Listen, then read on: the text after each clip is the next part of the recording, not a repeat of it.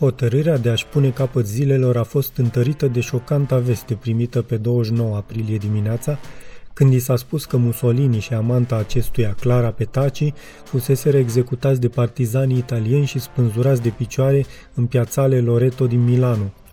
Nu voi cădea în mâinile unui inamic care are nevoie de un nou spectacol ca să-și distreze masele isterice, a strigat el. În după amiaza aceleiași zile a ordonat ca Blondi, ciobănescul lui german preferat, să fie otrăvit, ceilalți doi câini fiind împușcați de îngrijitorul lor.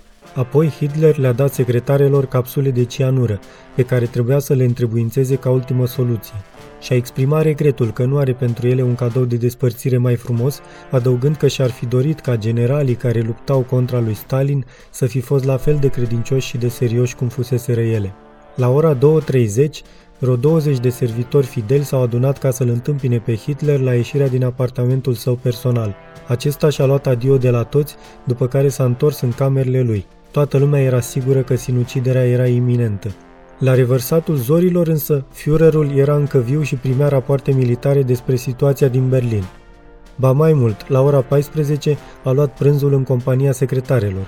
Între timp, ajutantul lui, Sturmbannführerul SS Günsche, a trebuit să execute ordinul de a face rost de 200 de litri de benzină. Când a terminat de mâncat, Hitler a ieșit din apartamentul personal însoțit de noua lui soție.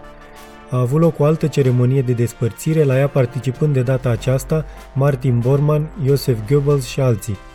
Eva a îmbrățișat-o pe trundă Junge și i-a spus Ia ca amintire haina mea de blană. Mi-au plăcut întotdeauna femeile bine îmbrăcate.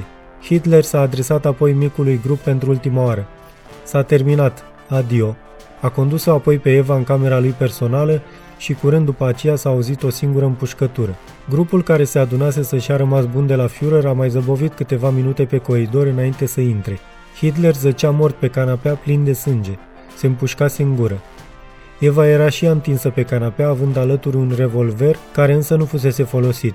În loc să se împuște, Eva se otrăvise. Au fost chemați doi esesiști, dintre care unul, Heinz Linge, era credinciosul servitor al Führerului. Cei doi au înfășurat trupul într-o pătură și l-au cărat în curte. Și cadavrul Evei Brown a fost dus afară. Unul dintre cei care au ajutat la cărat a observat că aceasta purta o roche de vară din mătase naturală, spre deosebire de culoarea părului ei blond care era artificială. Peste cele două trupuri s-a turnat benzină din belșug, după care li s-a dat foc.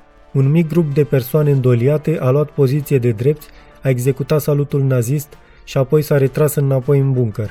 Dincolo de zidurile acestuia, bubuiturile puternice ale artileriei sovietice dădeau o notă sinistră întregii scene. Ulterior s-a mai turnat niște benzină peste cele două cadavre, fiindcă nu ardeau cum trebuie. Chiar și după mai multe ore, când arsese aproape toată carnea, se puteau vedea încă tibiile înnegrite ale Führerului. A fost un fragment din cartea Când Hitler a luat cocaină și Lenin și-a pierdut creierul, de Giles Milton, la editura Corint. Lectura George Harry Popescu